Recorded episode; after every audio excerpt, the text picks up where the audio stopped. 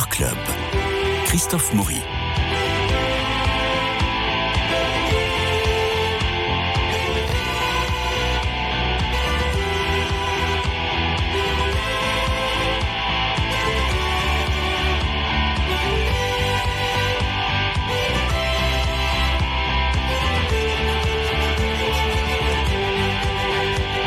Trois films cette semaine encore que nous avons choisi d'aller voir pour en parler, vous les recommandez ou pas? Marie-Noël Tranchant, Dominique Borde, bonjour. Bonjour. Le cinéma a ce petit faisceau lumineux qui permet de s'évader.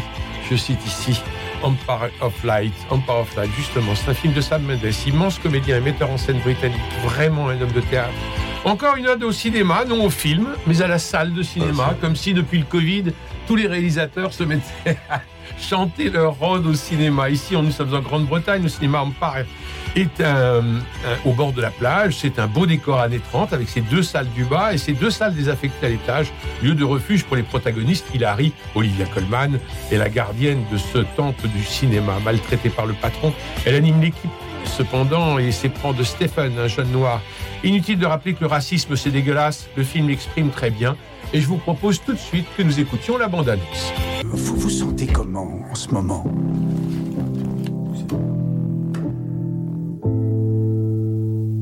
Je me sens un peu. comme anesthésiée. Vous avez des gens à qui parler Des amis? Et si on allait boire un verre dans mon bureau? Ça dérange qui Ta femme, pour commencer? Bonjour à tous, voici Stephen qui va remplacer Trevor. Bonjour. Cet endroit est fait pour ceux qui ont besoin de s'évader, pour ceux qui n'ont leur place nulle part ailleurs. C'était magnifique autrefois. Ça l'est toujours. Tu viens d'où toi? Ça arrive souvent? Ouais. C'est comme ça partout, non? Personne ne va vous donner la vie que vous voulez. Faut aller te faire soigner parce que t'as un gros problème, tu le sais C'est à vous d'aller la chercher.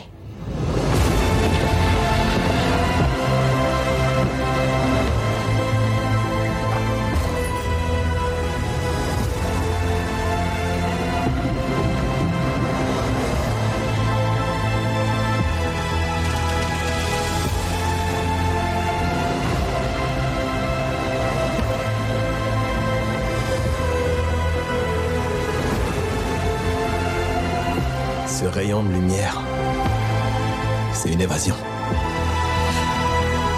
Alors nous savons que nous sommes en 1981 puisque nous allons assister à l'avant-première des chariots de feu.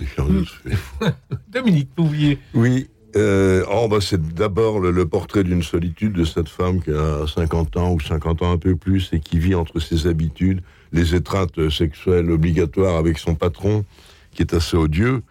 Et, euh, et puis tout d'un coup, il y a un rayon de soleil, il y a ce jeune noir qui est joué par Michael Ward, qui est, qui est très, très bien d'ailleurs, hein, et dont elle va, elle va tomber amoureuse. Puis petit à petit, ça va se transformer en tendresse, mais ça, ça ne peut aboutir à rien. Quoi. Mais il y a, c'est un film très désespéré et, et en même temps plein d'espoir. C'est très curieux parce qu'il joue sur les deux, sur les deux tempos.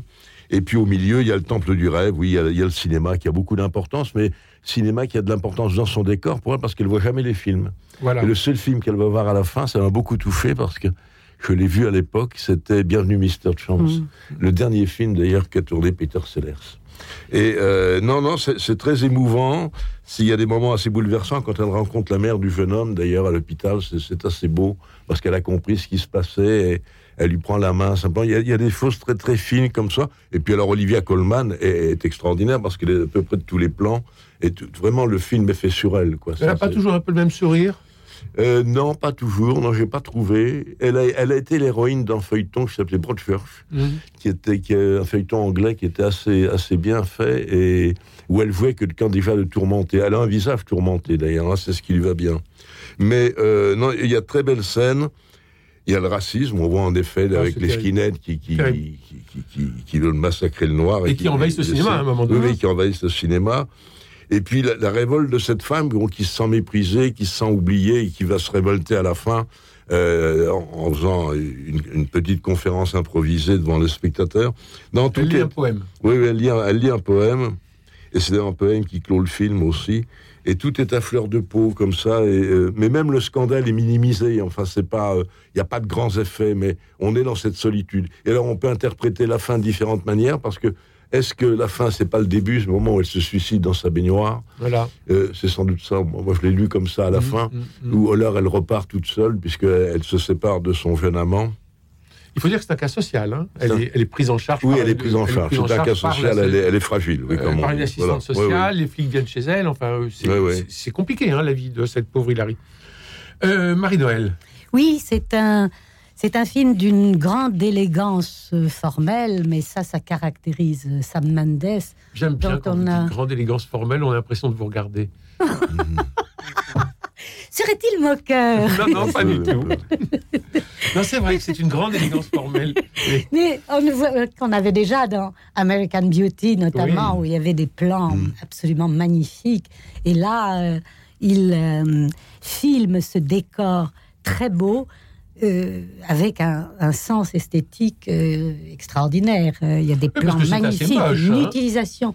C'est Euh, assez moche. on non, voit, il- on voit l'arrière, on voit l'arrière du cinéma qui est tout en briques. cette Ah oui, de le décor extérieur. oui. Ouais, c'est assez moche. l'intérieur, Euh, même, même cette Voilà. plage, elle est Le- moche. Enfin bon, et triste. C'est c'est- elle triste. est triste, C'est pas- triste moche, c'est plutôt triste. que moche. Oui, parce que la mer, ça rappelle, ce sont ces petites stations balnéaires du Kent, dont certaines sont très jolies, comme Mm. euh, et, et étaient très courues, comme Ramsgate. ou- ou- là, c'est plus triste parce que c'est aussi euh, délaissé. Mm. Les années 80, c'est une période euh, morne Les socialement, et c'est ça qui, qui ressort aussi.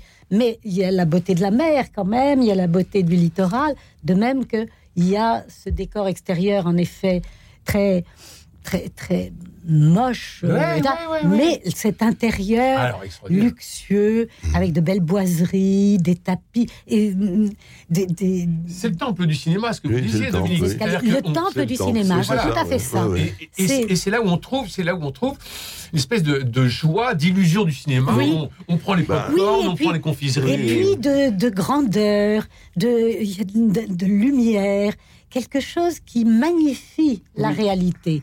Et ça, c'est très bien montré. euh, Il y a une utilisation euh, magistrale des, des décors. De, et, et dès le début, la façon dont cette salle de cinéma déserte d'abord s'allume, s'illumine, ce peuple, c'est- admirablement Ah, bah, filmé. ça, ça donne envie du cinéma. Alors l'histoire, c'est d'abord, il l'a il l'a beaucoup dit, euh, Sam Mendes, c'est une sorte de portrait de sa mère. C'est ça qui rend la chose si touchante. Ce sont des échos très personnels de sa propre enfance, sans être un film autobiographique. Et ça se sent, elle est euh, euh, perdue, en effet.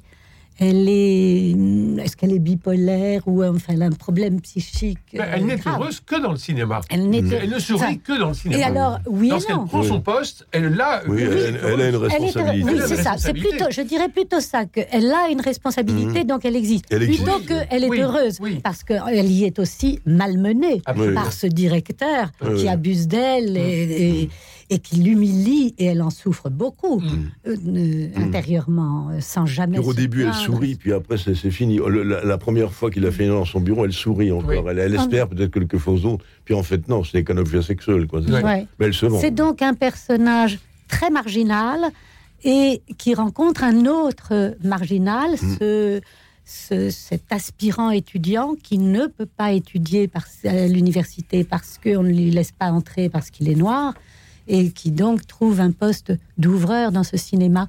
Et l'histoire qui naît entre eux a, une fois de plus, le décor compte beaucoup. Pour décor, la salle de Désaffectée. cinéma désaffectée, c'est-à-dire où ils sont tous les deux euh, eux-mêmes Mhm. et réduits à eux-mêmes, mais en même temps, comme ils sont intéressants eux-mêmes, ils prennent aussi leur dimension.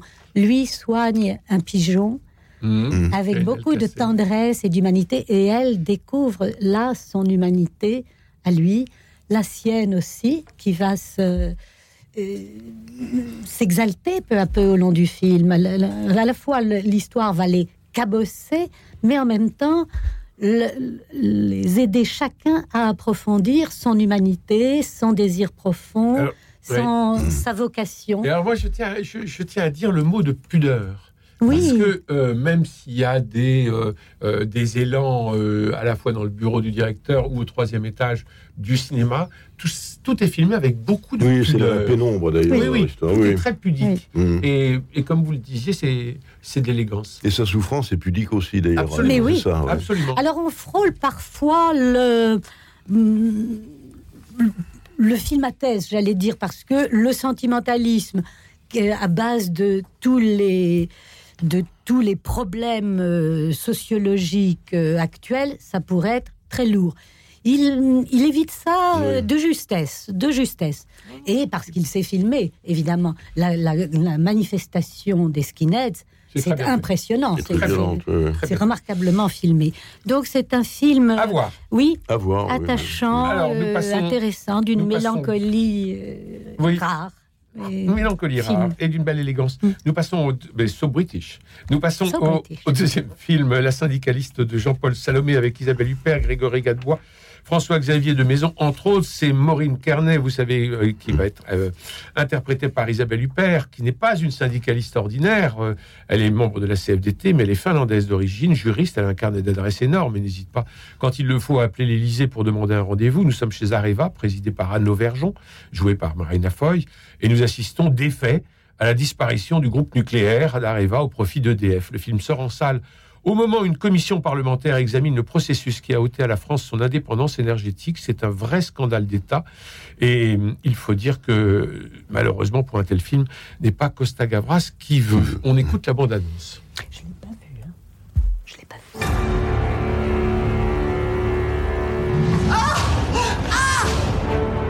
Maureen Kearney s'est fait agresser chez elle, c'est quoi cette histoire? Vous pensez quand même pas que j'y suis pour quelque chose Vous avez des ennemis Depuis un an, je travaille sur un dossier sensible chez Arriva. Vous pouvez nous en dire plus? Proglio fait des zingues à Eva. Il négocie avec les Chinois dans le dos du gouvernement. Vous avez des preuves?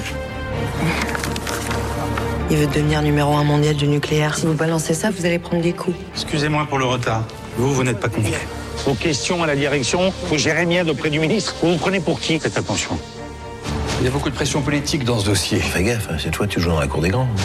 Madame Carnet, à part vos empreintes et celles de vos proches, on n'a rien trouvé. Mais j'étais violée. Vous pensez qu'elle pourrait avoir tout inventé? Moi, des agressions sans trace d'agresseur, j'en connais pas. Et la cicatrice alors qui me l'a faite? C'est le même que votre scotch, je n'y crois pas à la version de votre femme. Arrêtez de dire mon scotch. Je n'arrêterai pas tant que j'aurai pas leur peau. T'es vraiment devenu obsessionnel, c'est chiant à la longue. Vous êtes toute seule. Ils se seront jamais faire, surtout par une femme. Mêle-toi de tes affaires, dernier avertissement. Y a rien qui tient dans tout ce que t'as raconté. Vous savez plus quoi faire pour qu'on l'écoute. Tout le monde vous a lâché. Vous passez du statut de victime à celui de suspect. Il est dangereux ce type. Vous croyez que je vais me laisser intimider par une petite syndicaliste de rien du tout? Je vais vous réduire en miettes. Vous trouvez pas que c'est assez duré? Ce serait mieux de me dire la vérité. Je n'ai pas menti. La bande-annonce est assez glaçante. Corinne Kearney, euh, cette syndicaliste lanceuse d'alerte qui s'est élevée contre les, les manipulations d'Areva, en fait, qui, avait, qui voulait traiter avec la Chine, car c'était ça, hein, le, le- le- Oui. le traité au départ. Et elle a dénoncé ça. Et à la suite de cette dénonciation, elle est agressée chez elle. Elle est, elle est violentée même, d'une façon assez atroce. Mais euh, et quand elle porte plainte, on ne la croit pas. Il faudra deux procès pour lui rendre justice. Du, du statut de, de victime, elle va passer euh, pour être coupable. Donc c'est un rôle en or pour Isabelle Huppert, il faut bien le dire. Bon, ben, c'est- un histoire d'une idéaliste qui dérange. Qui, Qui- qui, a rajeuni, mortifié. qui a rajeuni de 20 ans. Qui a euh, rajeuni en et- plus, Et, et oui. qui ressemble comme deux gouttes d'eau à Maureen qui, qui Carnet. ressemble hein. C'est beaucoup à, remarquablement à fait. l'héroïne, oui, Oui.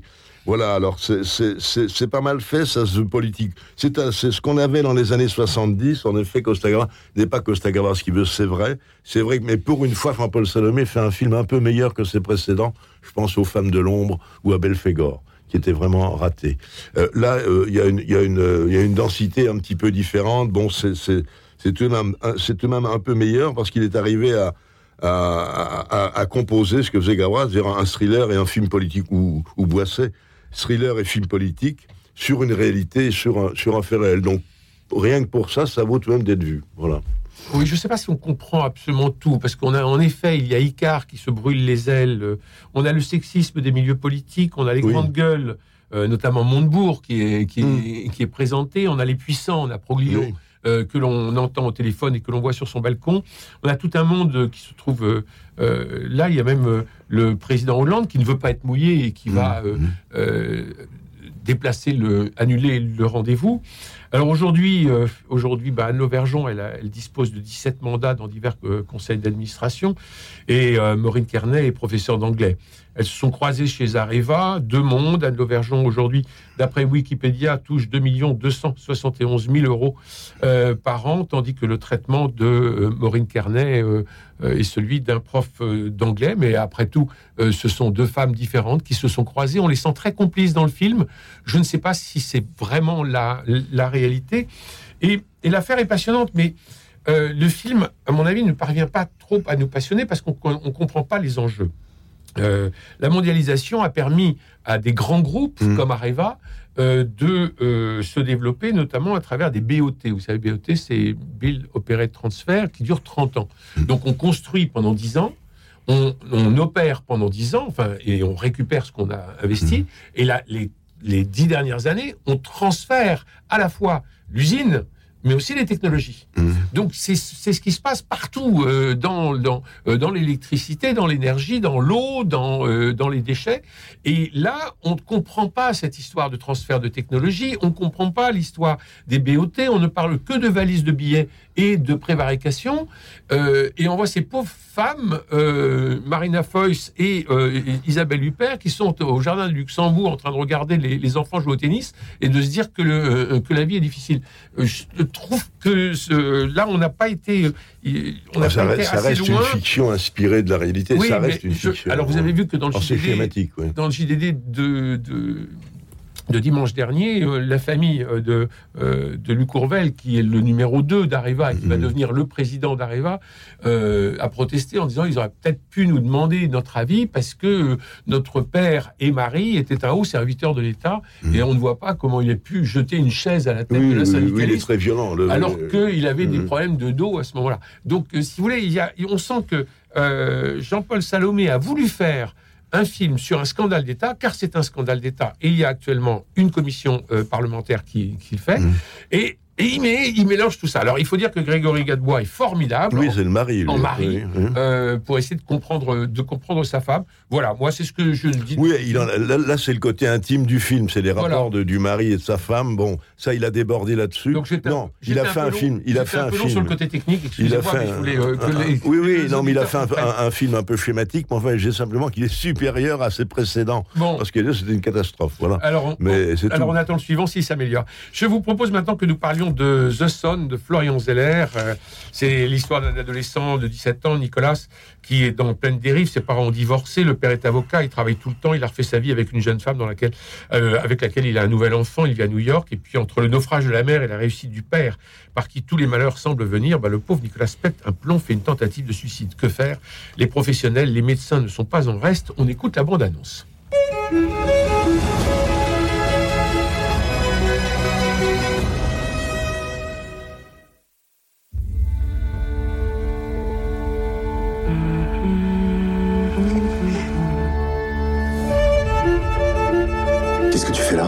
Nicolas ne va plus en cours depuis presque un mois. Je voulais te demander comment ça va? Il s'est passé quelque chose? Tu te rends compte que le lycée envisage de te renvoyer? Je peux vivre avec toi Tu dis que tu ne te sens pas très proche des gens de ton âge. Ton autre fils aussi a besoin de toi. Et tu travailles à longueur de journée. Est-ce qu'il a réussi à parler du divorce? J'ai essayé de te soutenir, de te donner de la force. Qu'est-ce qui se passe? Tu te drogues? Tu crois vraiment que tu peux vivre comme ça en faisant ce que t'as envie de faire? Et je comprends pas ce qui m'arrive. J'ai l'impression d'avoir tout raté. Je n'ai pas été là pour lui. Il y avait tellement de joie dans notre famille. Tu fais toujours tes beaux sermons sur la vie et après tu nous abandonnes. J'ai le droit de refaire ma vie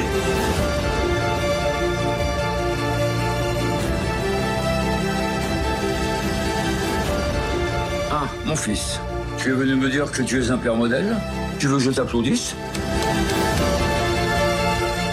C'est mon petit garçon. Je peux pas le laisser tomber.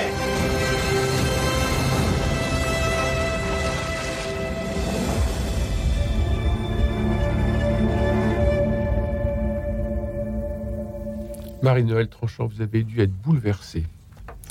C'est un film euh, psychologique, euh, en effet, très, très fort, dur, euh, très solide sur le plan cinématographique, très, très carré, très cadré, très lisible, d'une moins subtil, on peut dire, que The Father qui l'avait précédé, ou qui regardait sombrer Anthony Hopkins euh, dans la apparition, là. maladie oui, d'Alzheimer, il joue le qu'on oui. retrouve Ouais. le temps d'une scène, puisqu'il est le père.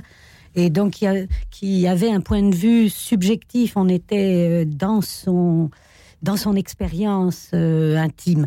Là, les, les rôles sont beaucoup plus distribués. Euh, tout de suite, d'ailleurs, très clairement, la mise en scène euh, distribue littéralement les places au début. On voit de dos une jeune femme, c'est une scène de maternité, une jeune femme qui berce son enfant, son bébé, puis le père qui est joué euh, formidablement, je dois dire, par Hugh Jackman, s'encadre dans la porte, regarde sa femme et son bébé, et puis on sonne à la porte et une autre, la porte d'entrée s'ouvre et apparaît une autre femme. Et euh, là, il y a la femme qui reste, qui est sa première femme, qui reste à l'extérieur, lui à l'intérieur sur le seuil, deux. et la jeune mère qui vient s'inscrire en arrière-plan. Donc on a la mise en scène dit tout des rôles des personnages, de- voilà très lisible. Et euh, ce qui est reste obscur, mystérieux, illisible, c'est ce fardeau de la vie euh, que porte Nicolas. le, Nicolas, le fils de Hugh Oui. Jackman, le premier fils d'un premier lit. Et ça, on ne saura jamais, et c'est la chose forte, euh, terrible, euh, déchirante, euh, qui est vraiment au cœur du film. C'est d'autant plus euh, prenant et hum, plein d'interrogations et de mystères que c'est un sujet qui consonne à l'actualité.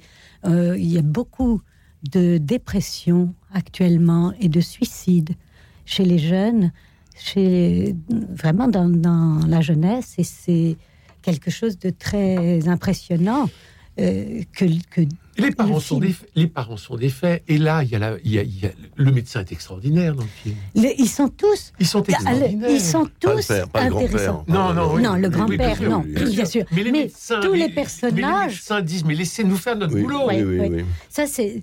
Oui, Et ça, c'est très important. Bien sûr. Or, les parents disent non, c'est nous. euh, C'est nous qui bon, savons. C'est la, ont la culpabilité. c'est la Oui, oui, compétence. à la fin, Ils ont la c'est- culpabilité. mais bien sûr, Mais c'est la il y a la- compétence des médecins. La compétence professionnelle, mais il y a aussi l'amour qui oui. Et là, il y, a, il y a un conflit entre les deux. Mais tous les personnages sont touchants, intéressants, ne cherchent pas. Ils ont une générosité, une écoute. Il y a quelque chose là, il y a une impuissance qui se fait jour. Dominique, qui est j'entends le très- générique qui démarre. Allez-y. Ah. Bah, c'est surtout sur le père, en fait. Il avait déjà fait le phaser, mais là, c'est surtout le père.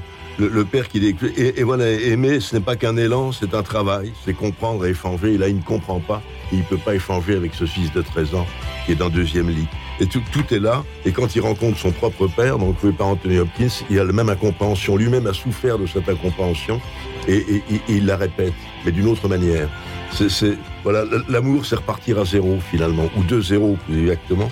Mais c'est difficile d'être père. Voilà, il faut peut-être oublier l'enfant qu'on était pour en comprendre un autre. C'est ce que dit le film. Mais c'est très beau parce que voir. tout est, tout c'est sur la figure du père qui est tourmenté, qui essaie de comprendre jusqu'au drame final. Quoi. Et le fils, c'est vrai, on ne sait pas tellement pourquoi il est, il est désespéré. Mais c'est un mystère. Merci, C'est un mystère Alexis, Merci pour la existentiel. réalisation. Merci Philippe Malpeuch pour les génériques, François Dieudonné pour l'organisation des studios et Louis-Marie Picard pour l'animation du web, sur lequel vous retrouverez cette émission. Demain, nous nous retrouverons pour parler de livres spirituels avec Jean-François Rode, évidemment, et nous parlerons de la femme, journée des droits de la femme oblige, dans le second récit de la création. Ce sera décoiffant. Bonne journée. Mais auparavant, je voulais vous dire que le printemps du cinéma se déroule du 19 au 21 mars. Toutes les places seront pour 3 trois jours à 5 euros. Et du 15 au 21 mars, vous assisterez aussi à la fête du court métrage, genre qui, comme la nouvelle, est un peu oublié, mais qui revient en force. Et ça, c'est tant mieux. Je vous rappelle juste les trois films Empire of Light, La syndicaliste et The Sun. Ces trois films que nous avons vus et que nous vous conseillons vivement. Merci à tous les deux.